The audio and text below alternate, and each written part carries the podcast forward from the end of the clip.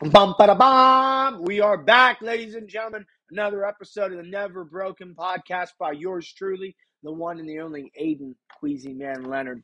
Welcome back to another episode of the Never Broken podcast. So um, let's just jump right into it. Uh, it's uh, it's a Wednesday night. Uh, we got some snow in the ground here in the Northeast. Um, you know, don't let that spoil. You know, I thought over the weekend took my kids out on the on the four wheeler on Sunday, and it was nice. It was like sixty degrees out. You could smell a little bit of spring. You could you could smell it. There was a lot of mud, so the ground is definitely you know softer, and you know it seems like hey, winter's in the in the rear view. We're in six gear overdrive, headed right towards spring and summer, headed towards the bonfires and cold beers outside barbecuing and, and just being outside with the people that, that we love the most and care about. And, and not even doing that doing doing things you know uh, winter is just uh, fucking it's just depressing. There's no other way to put it. Uh, it's my least favorite season. Um, you know I, I know that i've grown up in the northeast and i live i was born and raised in pennsylvania but um, to tell you folks this you know one of the things that i've been fortunate to do in, in my life with my my career is I've been able to travel. And um, everybody that knows me knows I love the southern part of the United States, not just uh, for the barbecue and, and it's the weather. Um, you know, I, I took my family to Florida, you know, a couple weeks ago. You know, it was still it was still February, and you know we're we're in Miami Beach, and it's you know I got a suntan, got a suntan in the middle of February. Um, so you know that that there is like, oh man, that's heaven. And when you come back and it's rainy and, and it's cold and you know, hey, it's where we live. But uh, I, I definitely foresee me and my family in the near future a possible move to the southern part of the United States just because, man, be honest, guys, I fucking hate winter. Um,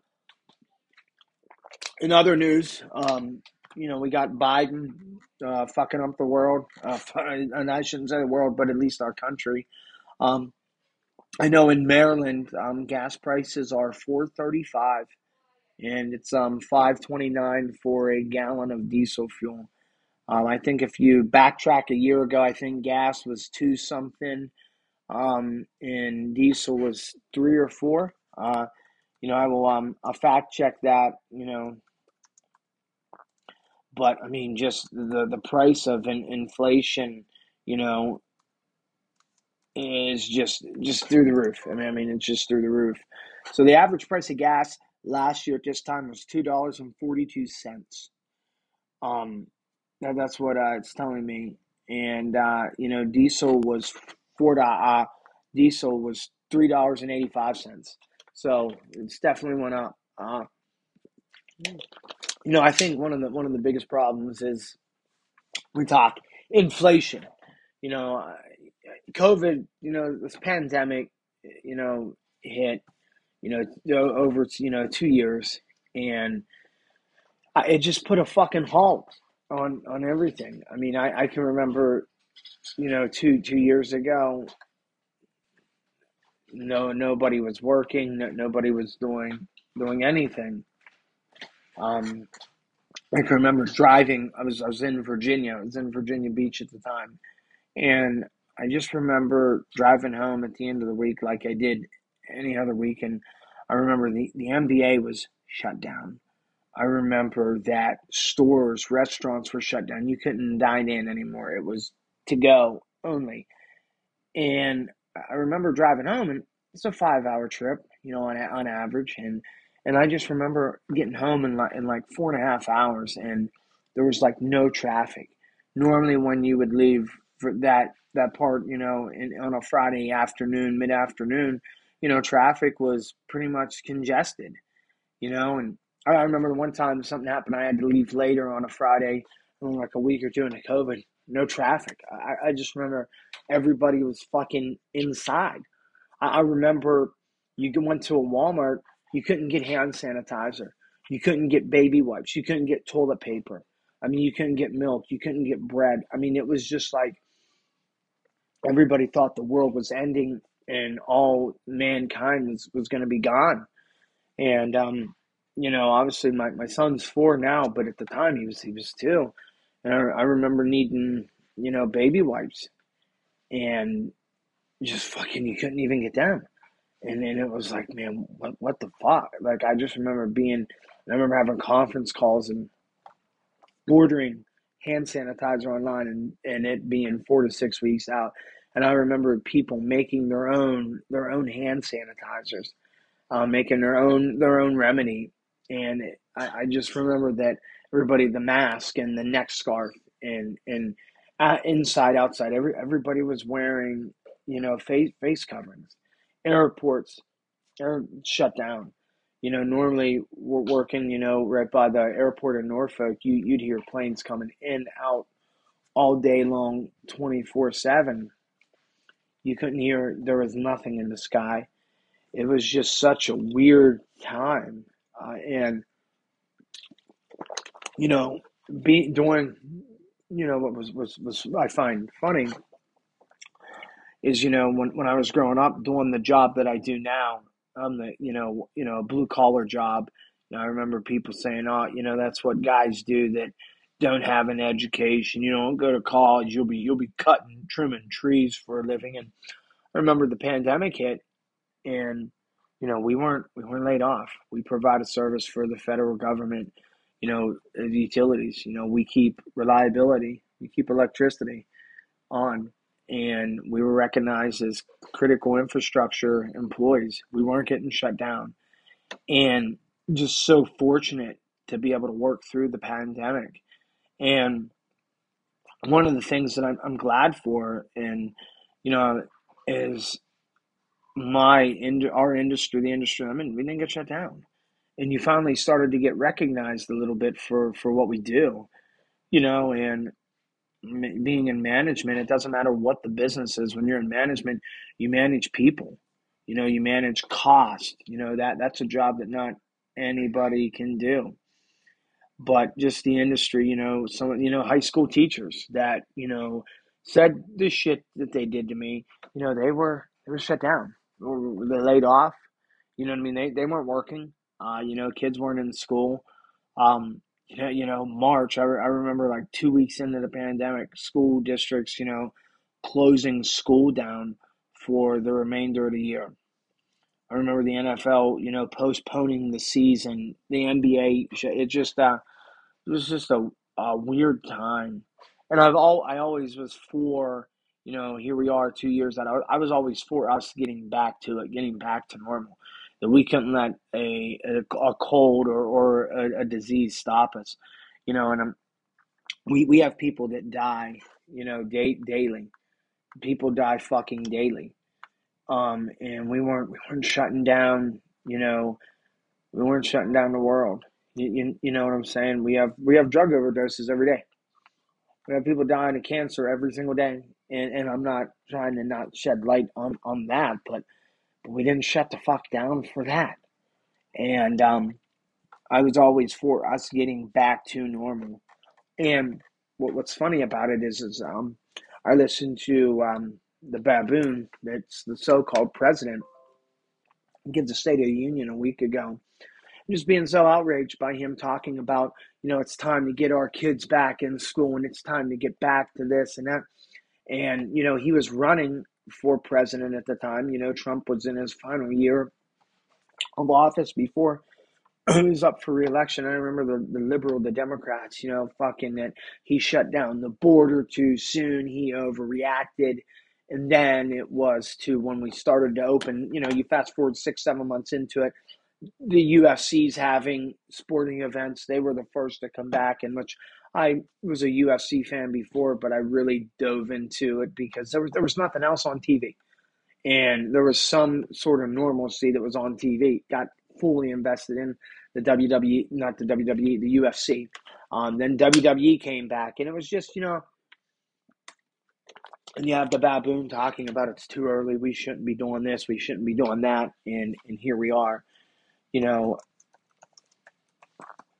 And it's just you know how contradicting that they are, you know, of of everybody else. You, you know, you know. So it's just uh, one of those things where they contradict, but also they don't know what they're doing, you know, and You know, one of the things that I looked up, and and I'm just just curious, you know, is you know drug overdose death in the U.S. top 100,000 top sorry 100,000 annually. Okay, that was from the the same the CDC, the same center um, of disease and control, the same place that we get the, the COVID numbers from. And um, you know, I'm not I'm not trying to say that it's not it's not we don't you know that I'm not sorry for the lives lost during COVID or or, or anything like that. I'm not you know that that's definitely not me trying. I'm not trying to be an insensitive prick, but I have an opinion, and, and if you can back an opinion, and it's true, I guess it's really not an opinion. It's it's a fact, you know. And I'm fact checking, you know, myself right now to see how many deaths are from COVID. But the one thing is, is you know, I don't think they would even tell us the truth. You know, you know what I'm saying? And there's two point as of now, there's 2.77 million cases of COVID. Okay, and we've had 43,739. That's a lot of people. I get that. But you're telling me 43,700 died from COVID, but we have 100,000 people dying from drug overdoses. So, what what did we do for the people of drug overdose? What are we doing to prevent drugs, alcohol? So, I, I guess it's just you know one of the things that you know we can we talk about. You know, there's a lot of crazy things going on, not just in in our country, but you know the the world. And you know, you as a parent, you, you bring you bring children, you know, in, into the world. Your your job is to keep them safe, protect them, teach them, and you know it's tough. It's tough to even be a kid right now.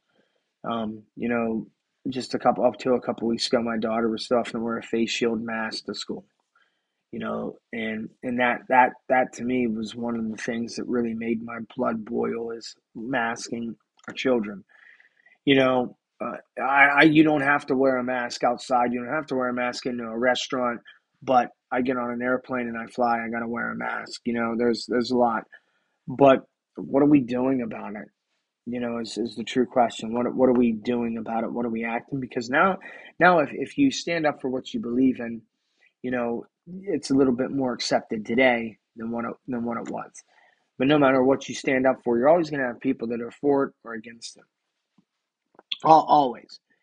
You know, my and my my thing is is you know wanting to stand up to people that don't understand what an addict goes through on a, on a day-to-day basis. You know, one of the reasons I got into doing this podcast was to bring awareness to people.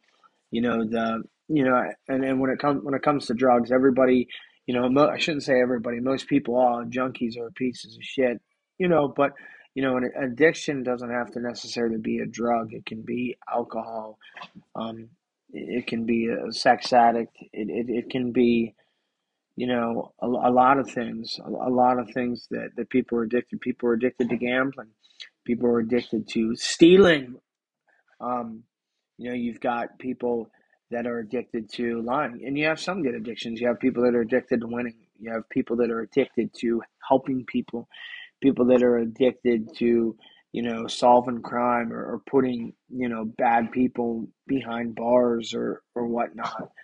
So there's all there's all forms and sorts of addiction. I'm sure we've all everybody's heard that, but you're you're you're hearing somebody that dealt with addiction spit it to you you know, whether you want to fucking believe it or not, that that's up to you. You know, but you have an addict, somebody that was, you know, functioning that was been there, done it, and got through it, and is telling the truth. You know, one of the, one of the things in my life that I've learned is, is is when you go through things or you come out and you admit you have a problem, you, the people that you have in your corner have some. I shouldn't say all that's all necessarily, but in most cases, half the people are going to turn their back on you. They're going to say you're no good for nothing. Fuck him or her. I don't need this. I don't want involved in this. And and that's going to be it. They're going to leave, and they're not going to be by your side anymore. And then you have some people that say they're going to be by your side. You call me, you let me know you need everything. And then two, three weeks back into it, they're going to go back to the normal life and they're going to go on. And that's when you realize that people don't just don't give a fuck in life. People don't naturally care about what you're doing. At the end of the day, people don't care about your problems. 50% of them are glad you have them. The other 50% don't care. They got their own problems. You know, we, we do all these these programs for, you know, things and, and this and that. But but I think what needs to happen about for people that are addiction is you need to understand the addiction. You need to understand the why. I don't think people wake up or people are born and say, "Oh, hey, I want to be a heroin addict when I become 17 and take my family for an emotional and financial roller coaster for 10, 15 years, end up in jail a couple times, and then at the end of my life, at the end of it, I end up in a casket." You know, I, I tell people this all the time that that struggle with addiction. There's only two ways that it ends. Really, at the end, at the at the end of the day, you either end up in the, in dead, and you either end up dead or in jail if you continue down the road. There's only two ways it ends, unless you stop. If you're an alcoholic, it only ends two ways either in jail because you drove drunk and you hit and killed somebody or yourself, or you end up in the casket, you know, because of liver failure and, and whatnot. But there's only two ways that it ends. But why not? And you realize that and, and you understand it. But instead of throwing the addict in jail, Okay, the guy, you know, you you go and, and you get caught buying drugs. You caught buying them. I'm not telling selling, buying are two different things. Being a drug kingpin, people, you know, you can be a cocaine kingpin and not be a drug addict. You're a drug dealer. That's a diff- there's a difference between a drug dealer and a drug user. I think that some people do get that confused sometimes. Most people that are involved in using, that are heavily involved using, they're they're not they're not selling a lot. And if if, if they are selling at any, they're they're selling just to get money to either pay for the pay for it to get their next fix, or they're selling some to cover the cost of what you know they what they paid for it or whatnot. It's to make ends meet. It's not to oh I'm gonna buy you know because an addict can't do can't sell product. Just you know I'm, I'm not saying the the percentage of that is really low and I guess this is going to be educational and, and, getting into things. But you know, when I was addicted to, to pain pills, you know, I wasn't going to sell. Well, you know, I wasn't selling my script. I wasn't selling my prescription of pain pills. Reason being is I wanted to use them. I wanted to do them. You know, and so why am I going to sell them? Because if I sell, you know, Tommy over there five, that's five less that I have, unless I needed a gallon of milk, can of snuff, or or whatever. But there was an underlying problem. The reason that I got into doing it was because you know, hey, I hurt my knee, I hurt my back, I was in pain. You know that that was the the underlying problem. That was the reason that I started. So instead of putting me in jail, and I'm not saying that if I got caught and I was charged with possession, that hey, I shouldn't have. I'm not not saying that, but why not punish the person? You want to put them in jail because they get caught with you know a couple pain pills or a gram of coke or heroin. I'm not saying, hey, I'm not saying they shouldn't go to jail for you know being charged with possession. But how about after that the the jail time's up? How about we get them in some counseling and we focus on the root cause, not just say they're an, an addict and you know, let's find out why did they start. Maybe they were molested, maybe they were raped or whatever. Maybe they were physically abused or, or, or, or whatnot. Okay, so let's focus on that problem. Let's focus on working on that and helping them heal and, and understand that. Okay. Instead, in, instead of just, well, you're a junkie. Here's Suboxone. Fucking take it. Don't don't do your shit. Go on. Ha- have a happy fucking life. You know, I, I tend to think that that sometimes in this in our country that we see people that are addicted to drugs or to fucking booze, and as a country, we're the ones fucking pushing it. I mean, the people that you know when the OxyContin fucking no epidemic happened, fucking big pharma was making fucking million, not millions, billions of fucking dollars. What what happened to big pharma? Well, what did we what did we really do to big pharma? And then COVID comes along and we fucking say, hey, you know what? We, they they got the vaccine, so now we're gonna let them go and fucking develop the vaccine and give them more money. Big big pharma's responsible for the the the fucking OxyContin epidemic. Now am I saying that because there was a chemist or there was a pharmaceutical salesman that they are responsible for Johnny down the street becoming hooked? I understand Johnny down the street had a choice and whatnot, but everybody during that that epidemic, everybody, doctors were, were, were pushing the the pills. I mean, I mean everybody. You know, if you were in that industry, pharmaceutical reps to doctors, doctors were buying, you know, scripts. I mean, it was just, you know, it, was a mess. You know, you know, it, it really, it really was. You know, I read something here, you know, that prescription opioid misuse has become an epidemic in the United States due in large parts to its role in chronic pain relief. Chronic pain, which, you know, lasts longer than three months or, you know, so what is the U.S. opioid opioid epidemic? In the late 1990s, pharmaceutical companies reassured the medical communities that patients would not become addicted to opioid pain relievers, and healthcare providers began to prescribe them at greater rates. So, in, in the late 90s, increased prescriptions of opioid medications led to a widespread misuse of both prescription and non prescription opioids before it became clear that these medications could indeed be highly addictive. In 2017, HHS declared public health emergency and announced five-point strategy to combat the opioid crisis. Do you know that 70,630 people died from drug overdoses in 2019? 1.6 million people had an opioid use disorder in the past year. 745,000 people used heroin in the past year. 1.6 million people misused prescription pain relievers for the first time. It's a million six people misused prescription pain relievers for the first time. 48,006 deaths attributed to overdosing on synthetic opioids other than methadone in 12-month period ending in June 2020. 10.1 million people misused prescription opioids in the past year. 2 million people misused methamphetamines in the last year. 50,000 people used heroin for the first time. And then 14,480 deaths attributed to overdosing on heroin in a 12 month period ending in June 2020. So the, the thing is, is that I think what we have to do as a community is is understand it. You know, I, we we always you always hear the the slogan. You know, if that was my kid, I'd fucking kick his ass, kick him the fuck out, put him on the street. And then what happens is somebody close to you becomes addicted. Not saying that it will happen, but there's there's a chance. And next thing you know, it's your son, it's your daughter, it's your brother, your sister. You're watching them struggle with something. Am I saying that you give them five hundred dollars cash money? Am I am I saying that? No, I'm not. But what I'm saying is just try to understand it before you judge. I you know my, my thing is is I'm just telling you we have an opioid crisis here in America, and people fucking want to disregard it. We we have a drug crisis here in America. You know, I know back when Ronald Reagan was in office and Nancy Reagan, you know, and they were fighting the war on drugs. Well, newsflash for you, it fucking won. It beat us. It won. I really, really do believe that. Do I think that we can beat the war on drugs? At this point, I don't know if we can beat it, but I know we definitely need to at least fucking try.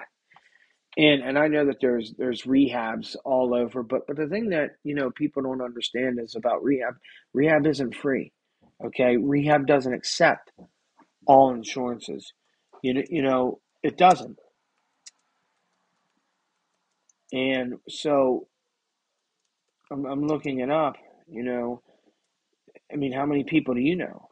You, you, you know what a rehab costs without insurance. So if you're Joe Schmo and you're living, you know, you're you're living on the streets, you know, and you are just an addict, you don't have any health insurance. You you have nothing. You're just an addict living on the streets, you're a bum, yada yada yada. You know, we're we're talking, you know, 30, 40,000, if not more, if not more. You know, you know I, I talked to somebody the other day where they, where they're trying to get grants passed to um, help people that are that are not that are homeless, don't have health insurance and, and whatnot. You, you you know what I'm saying? And it's it's like wow, you know, people don't realize how how expensive it is. I mean, and some rehabs do take most insurance, some don't. You, you, you know what I'm saying? And it's just you know, it's a lot. And especially if you're down and out and you're on your last leg and nobody will help you. And you know you're trying. And i get the fact well you know you know dude's been sent there you know three times and and, and i understand that. I do get that. You know you know i i get that. But do we give up on the person? I, I, I mean do we just let them let them die? Because now now i know that there you know there's people that are that not giving narcan you know people are overdosing they're just fucking letting them lay in the street and police officers, EMT, are, are given Narcan, you know, in case they see somebody overdosing. And there's people out there with that mindset to where if they want to do it, that's the risk they take. Fuck them, let them lay on the street. And and I said to some uh, somebody, well, imagine if that was your daughter, your son, just fucking let them lay on the street like they're a fucking pig. You know, I, I, I know that you want to, we can talk politics and, and I have views. I do. I side with the right. I side in the middle with some things, but with drugs, you know, I have a soft spot because of who I was. I don't think we should just let somebody lay in the middle of the street and die because they did heroin and because they have a sickness. You know, whether whether you, you know, and I shouldn't say you, but people want to admit that it is a disease or isn't a disease. I'm, I'm here to tell you that addiction is it's it's a disease, is a sickness. It's a sickness just like being a a, a, a fucking alcoholic, alcoholism. I mean, it is. It's a, you, you know what I'm saying because anytime you can become physically ill from not having it. You know, I don't know if any of you got people that are listening give a fuck or if you do, but there's two, you know, there's and, and the thing that that is funny to me and that people listen is, you know, we are and I drink. I'm not going to say that I don't, but in this country, it is not you're not looked down upon if you are a alcoholic. If you go to work and you work from 7 to 5:30 and after work you like to go to Ruby's Bar and Grill. Okay? They got they got great wings, okay? And every night you you get off work at 5:30, Ruby's is on the way home and about a 10 minute drive, so every night around 5:40, 5:45 you go into Ruby's and you're you're to go in there and you're you're to drink 6 to 8 beers. We just we call it that. You're to drink at least a six pack, eight. You're to eat your supper. You're to do a shot or two before you leave. You're to get in your car and you're to drive 10, 15 minutes home. Okay. And, and, and I don't know how it is in other countries because I, you know, I haven't, you know, been a bunch of other countries yet and asked them. But, you know, if Tom goes to, to Ruby's Barn Grill, he drinks fucking, you know, seven or eight fucking Miller Lights, does a shot or two of Jack before he leaves gets in his car and he drives 15 minutes home. In our in our society, that is not looked upon down by majority. Now, if Tom goes, works, gets off work, and at 5:40 in the uh, evening, he's going to go and he's going to buy a couple Percocets because he's had a long day and his back hurts. He's going to buy a couple Percocets, going to go around the corner, and, and he's going to fucking take them by hand and he's going to wash him down with, with water or Gatorade. And he's going to drive 15 minutes home. The majority of people say, you know, fucking Tom's a fucking pill a piece of shit. Fuck him, this and that. To where, well, we just went to a bar and had a couple fucking beers. There ain't nothing wrong with that. When really, no, really, what was he? What what's legal about what he did? Yeah, going into a bar, sitting down, and having a beer is legal. Going into a bar, sitting down, having six to eight beers, driving 15 miles down the road is fucking illegal. That's driving under the influence. Okay? Taking pain pills, driving down the road is illegal. That's driving under the influence. But one, we judge one being greater than the other when it is the same. An alcoholic and a heroin addict, the only difference is the choice of the substance that they use. There, there is no difference. Tom's an alcoholic and Aiden's a fucking pillhead. You know what I mean? Tom is a raging alcoholic. Aiden's a raging pill addict. What the fuck is the difference about it? The difference about us is the substance that we use. But in our country and, and the society, we acknowledge that because it's okay to have beer with the boys and things like that.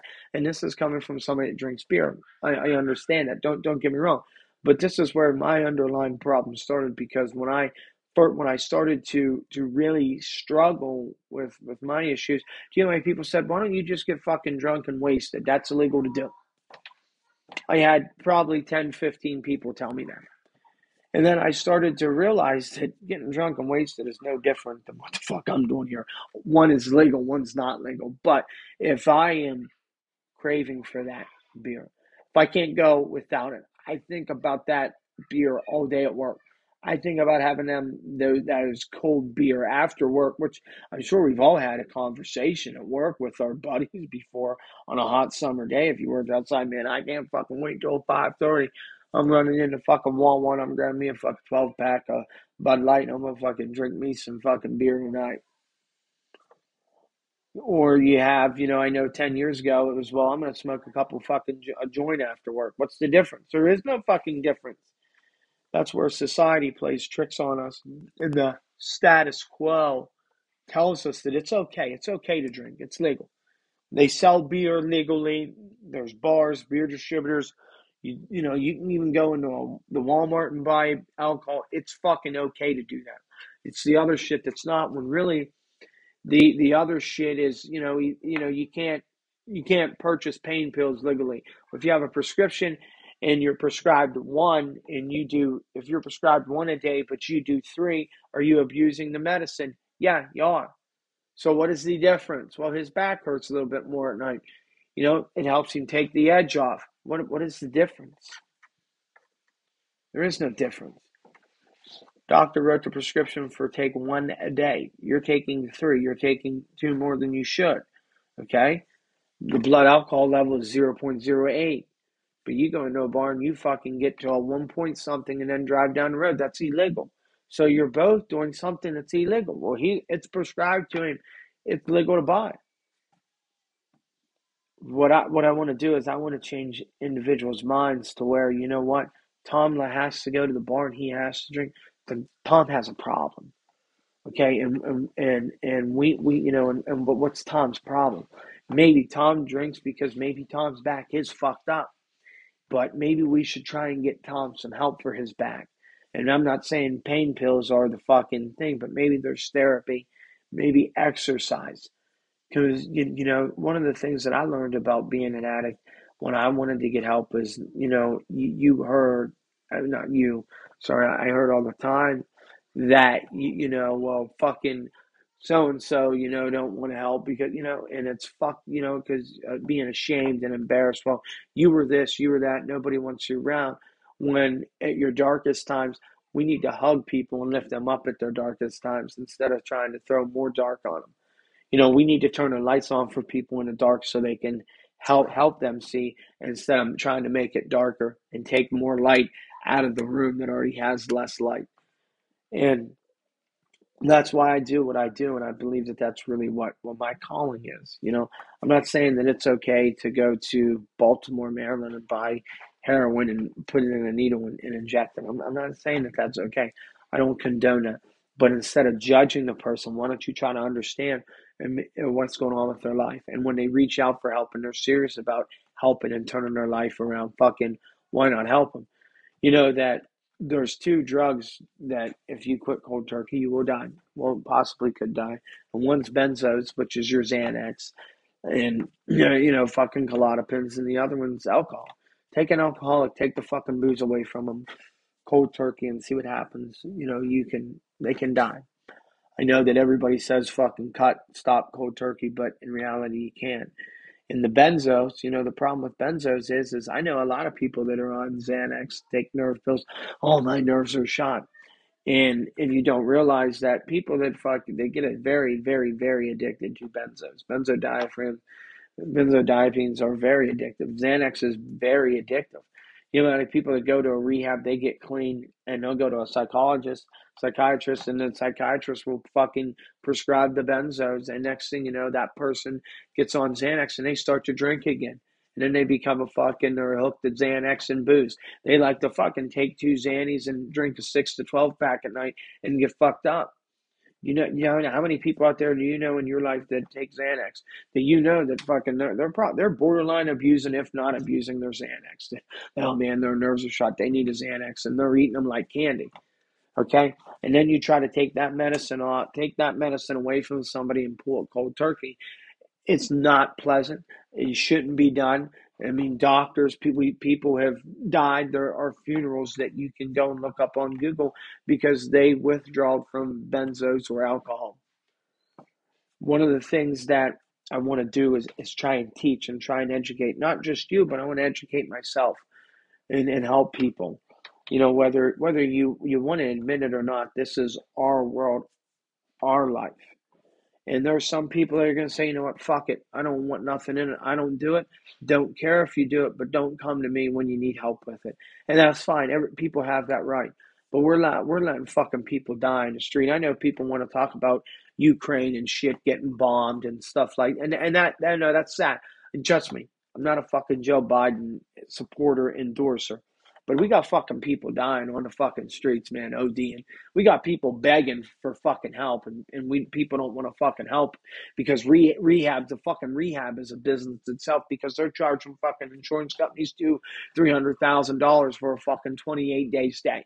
And then after that, they fucking kick them back out to a psychiatrist. Psychiatrist writes the fucking benzos. Next thing you know, they're getting them hooked off of one thing and on to the next. Suboxone, that butamorphine. These doctors are opening up shop. It's hey, if you're you were addicted to heroin or pain pills, get on Suboxone. And really, what you're doing is you're weaning off one to get on to the other. You know, you know what I'm saying? I know when I was when I was coming up, you fucking take Suboxone, man, it's fucking what heroin addicts take. And I was an opiate addict. I was addicted to pain pills. I was sick. Couldn't find any any pain pills or any heroin, and I and I started doing Suboxone. Suboxone saved my life, and it did. Um, it, it really did, and I and I believe that be, because what, what it did did for me, and I'm not saying that it should be something that you're on for 20 years, but what it did is it it reprogrammed my brain a little bit. I wasn't sick if you've ever been on hooked to pain pills and withdrawal, it's not something that you want to go through. It's not something that you aspire to say, oh man, I want to fucking withdraw from fucking oxys or, or dope. Um, I don't think anybody that uses or you know has used and understands that would that, that that would be a goal. But what it did do for me is it made me feel somewhat of normal of how I felt from years previous to helping me get a clear mind and helping me understand that there is a way to function without it. There is. And and I think that, that that's what we need. We we need to, like I said, rehabilitate people. You know, and I understand that people say, well, you know, in families, and I get it. I understand it. I know somebody's going to say, well, I have somebody in my family that we sent to rehab three times. Over a half a million dollars has been spent, and they're still on on the street using and doing. What I'm what I'm talking about is people that that want to get help, people that want to try. The system is broken because there's people out there that I know that they want to get help, they want to try, but nobody will listen. Nobody will help. A rehab center won't take them because they don't have insurance. They don't have the money. So so what do they do? They can't go to a you know they can go and stay in a shelter for a day or two, but they're still back out on the streets. I believe that it's it's a part of our our environment, you know, where we live, who, who we associate with. You know, there's there's somebody that you know is near and dear to me in my life, and it's it's all about the environment. You know, the, the saying is true: is if you lay with dogs, you'll get fleas. You know, and I, and I and I care about this person, but they surround themselves with the wrong people in the wrong environment if you surround yourself with somebody that is doing methamphetamine and you're, you're trying to stay clean, just an example, and you're trying to do good, the likelihood of it. If you hang around somebody that's a shoplifter and you're you have an addiction to stealing, obviously, I don't think that that's going to work out too good when you you're still struggling with that problem and you're still hooked to that. Well, let, let me go hang around people that are fucking robbing banks. I, I I'm I'm a bank robber, but I want to quit. I'm gonna go live with my fucking these two friends of mine, they they rob banks though. They're they're heavy into fucking robbing banks and, and that's what they do. And I'm gonna live at the house and they're gonna count the money in front of me and, and make the plan in front of me. The likelihood of you getting back into robbing banks is very high. And it's highly it's highly contagious. I, I say this that, that success is contagious, but some people are anti contagious. They don't they don't want to surround themselves with people that are successful. And one thing about an addict that you have to understand is at first it's hard. It's hard to reprogram the habits because the habits that they have are bad. They have the habit of waking up. How am I going to get my well? And then once it's well, okay, how am I going to stay well? How am I going to get well again? It's what is in the brain. It's what's working 24 7. It's how the brain works. For people to say that there's nothing mental about it or nothing, I, I'm, I got a fucking news flash for you. You're out of your fucking mind if you think there ain't nothing mental about it because I'm to tell you it is. I'm to tell you this. I'm a strong minded person, very strong minded. If I want to do something, I do it. But I will tell you this when I was addicted to pain pills and, and opiates, I'm telling you what, I thought about how am I to get well today? How am I going to get well? Many? That's that's and it didn't matter if I was at work. Didn't matter if I was grocery shopping. Didn't matter if I was sitting in a church pew, listening to a sermon.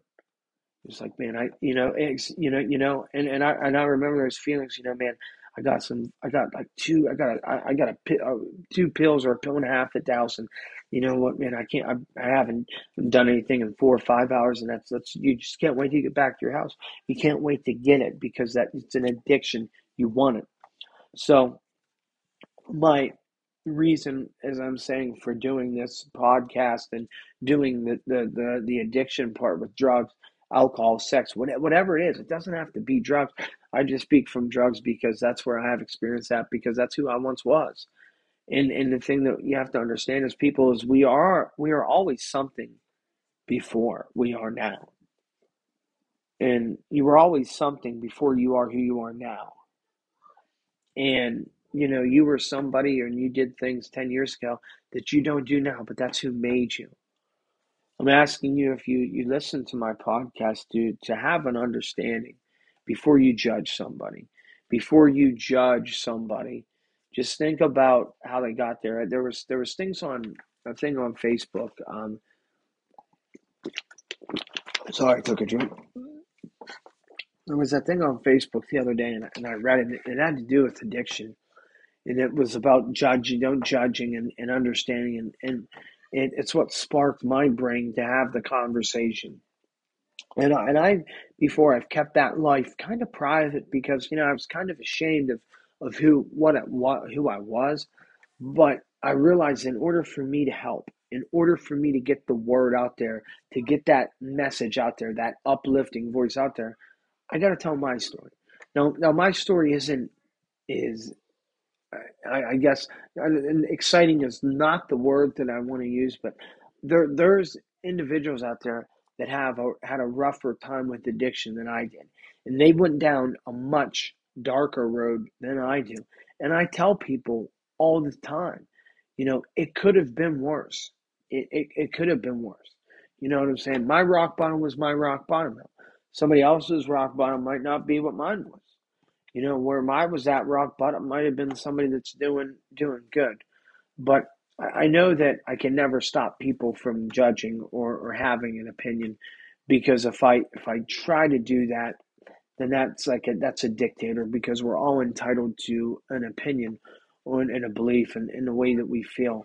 But what I do say is is before you form that opinion, before you form a statement, do your research and understand it. You know, understand it first. Just because, like I said, Tommy, and, and I'm not talking about any Tommy specifically, I'm just making up names. You know, just because Tommy's hooked to heroin doesn't mean that Tommy's a bad person. Doesn't mean that Tommy's a scumbag. Doesn't mean that. You know, there there are individuals out there that are functioning addicts, as I was, as I became a functioning addict. There, there are functioning addicts out there that do exist. They, they are there. And I think that maybe that was one of the reasons why I, I didn't go down a darker road. I, I mean, and I, I went from a functioning addict, to, a functioning addict to a, an unfunctioning addict. You know, to where I, I wasn't working and I was just worried about, about worried about scoring my high and, and getting my dope. But there are people out there in the the status quo it's all about the the the, the, the status quo, and you you have to understand that that's somebody's son, it could be somebody's daughter, sister, brother. You know, when you could let the guy lay on the street because he's overdosed, he's overdosed. Just know, and, and I'm not saying that it's fair, but just think about his mother who might be fucking sitting at home worried, hasn't talked to him in two or three days. You know, I think one of the most cruelest things that we can do here in our country is, is we allow people in our own country to, to go hungry. I don't I don't care who you are, uh, if you're a drug addict. You know, I, I don't I don't believe that you should have to go hungry just because you have a sickness. And and if you disagree, you disagree, but there's something in your life that somebody might not agree with. Maybe you're a gambler. Okay? Oh, he likes to go to the casino. He's yeah, he spends about fucking five, six hundred a weekend on fucking blackjack. Okay, but maybe that's just the start. Just the start of it. Just the start. And now he's fucking he's at the fucking casino every day. Spending five, six hundred every day. He's taking a fucking mortgage out, a second mortgage out on his home so he could go and fucking play blackjack. Now, now, now let's fast forward six, eight months later. Now he's got three mortgages out. He's got a home equity loan out on the fucking house. Credit cards are maxed the fuck out. Credit cards are shot. He, he's borrowing money off fucking hard money loan shark lenders just bad because he's fucking hooked the blackjack and fucking poker. He's got a fucking three hundred thousand dollar fucking poker debt that he that he can't pay off. You know, that's just his gambling debt. Then he's about to lose his house. They're gonna foreclose on the house. He spent his kids' fucking college tuition money, trust fund. He spent his wife and his savings account. But John goes to the casino. John works every day. He got a good job. He's a good guy. He likes so what he likes to gamble a little bit. It's okay. But in all reality, how's it okay? He's lost his family, all of their money. He fucking goes from work straight to the fucking casino. He don't see his wife at all all night. He's at the fucking casino. You know, he's changed personally. He, he ain't eating. He ain't drink, drink. But I guarantee it, most people would feed that guy than they would somebody that fucking goes and gets hot. It's just just the truth, man. It's just the truth, and that's something that I want to change and I want to stop. My goal is to everybody understand addiction can be sex, it can be drugs, it can be gambling, it can be stealing, it can be scamming, it can be a lot of things. It can be a lot of things. But put your feet in that person's family member's shoes. Don't don't just put yourself in that person's shoes. Put yourself in their family member's shoes to understand before you judge. Because I think before we should be able to cast any stones, we should be able to put that man or woman's shoes on and fucking do a day in their life. I do.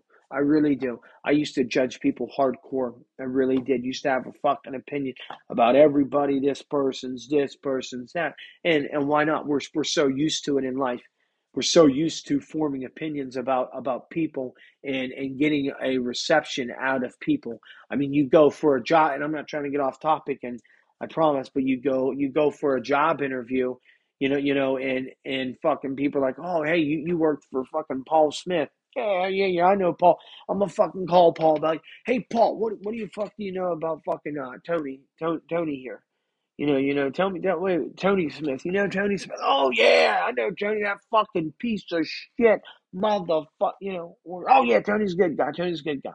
So now, then somebody comes to you, hey, you know, uh, you know, my, uh, you know, Mikey, uh, Mikey Black. Yeah, I know Mikey Black, motherfucker. So at a young age, you know, we're starting to being taught to form opinions about people and say, you know, people are always got something to say about us. We're, we're taught that's kind of like boom in, in our brain, in, in, in, in our brain. But we don't know what they've been through. I mean, how many times have, have you been on a job or you went for a job interview and you're like, man, fuck, I hope they don't ask about my last job because that guy's a fuck. And then you go, you go to the job and they're like, you know, well, well, well, they didn't hire you because of what happened at your last job because you and so and so didn't fucking, you know, um, get along you know, your your rebuttal then was, well, you really shouldn't form an opinion because you don't know me. That's what the line that you would give, as I would. You and I fucking, I, mm, be honest. I mean, I know there's nobody in front of me I'm talking to, but that's not my computer screen. But let's fucking be honest. That's what you would say. Well, you really don't know me. Let me prove, you know, you know. So why would you judge somebody that you fucking have no idea that's living in a fucking tent under a bridge We got people that drive fucking by and fucking blow the horn at them and wave. You know, I saw one of the cruelest things the other day. There was a guy that you know at the by the WalMarts. I, I don't know what it is, but but WalMarts attract a lot of you know homeless people. There's a guy that held a fucking bottle of water out the window, and a guy came running up for a bottle of water, and the guy fucking dumped it out in front of him.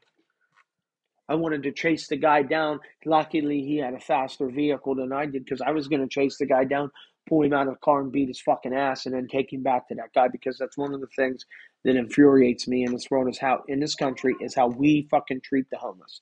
And I understand your rebuttals. Well, they did something to get them there. But you know what? Anything can fucking happen to anybody, and that could be you. So don't you judge a book by its cover.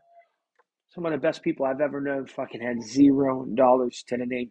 They didn't even own a fucking pair of shoes. Maybe I saw maybe the fucking pair of shoes was all that they owned.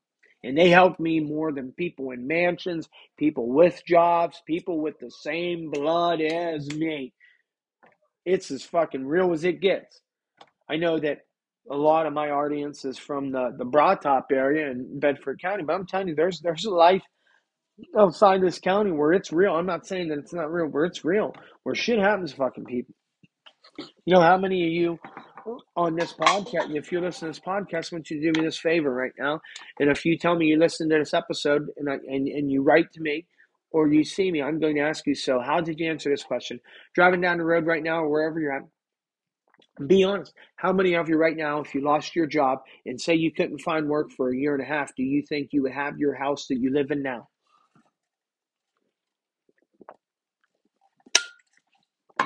So, you have a great job, you get a good job, you get the house, and then you lose the job and you can't find a job in your field doing making you know for a year and a half. Next thing you know you lose your house you lose your car you lose your house right?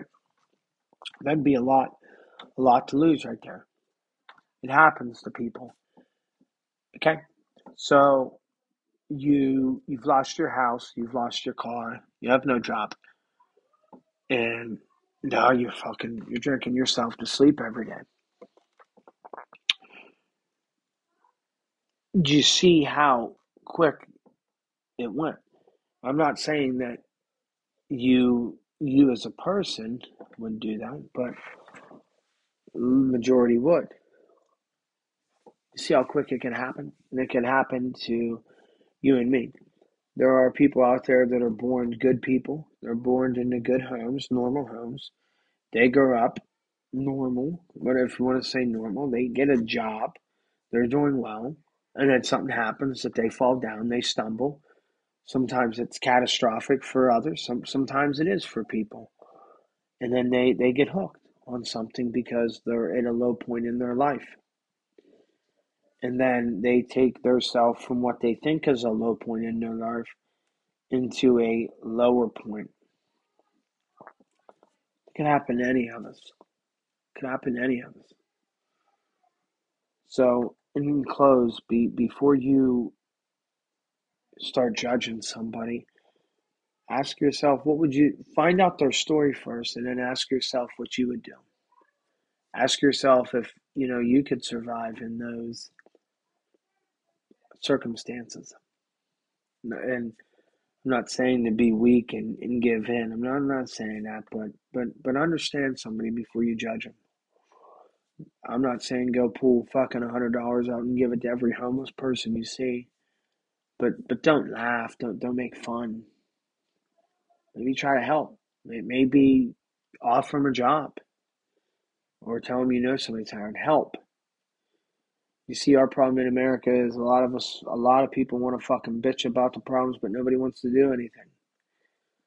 You know, I'm, I'm wanting to do something about it, and and I, I I might not have the means right now to do what I would like, but someday I will. Someday I will. And I think you should do the same. Before you cast the stone, understand the stone that they were thrown. Understand it. And then, if you want to say that motherfucker's a dirtbag, go ahead. But at least listen to their story. Understand the story.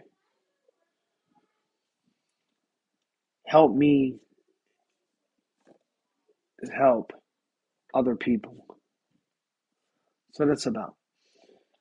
And um, I'm going to be starting a foundation here. Um,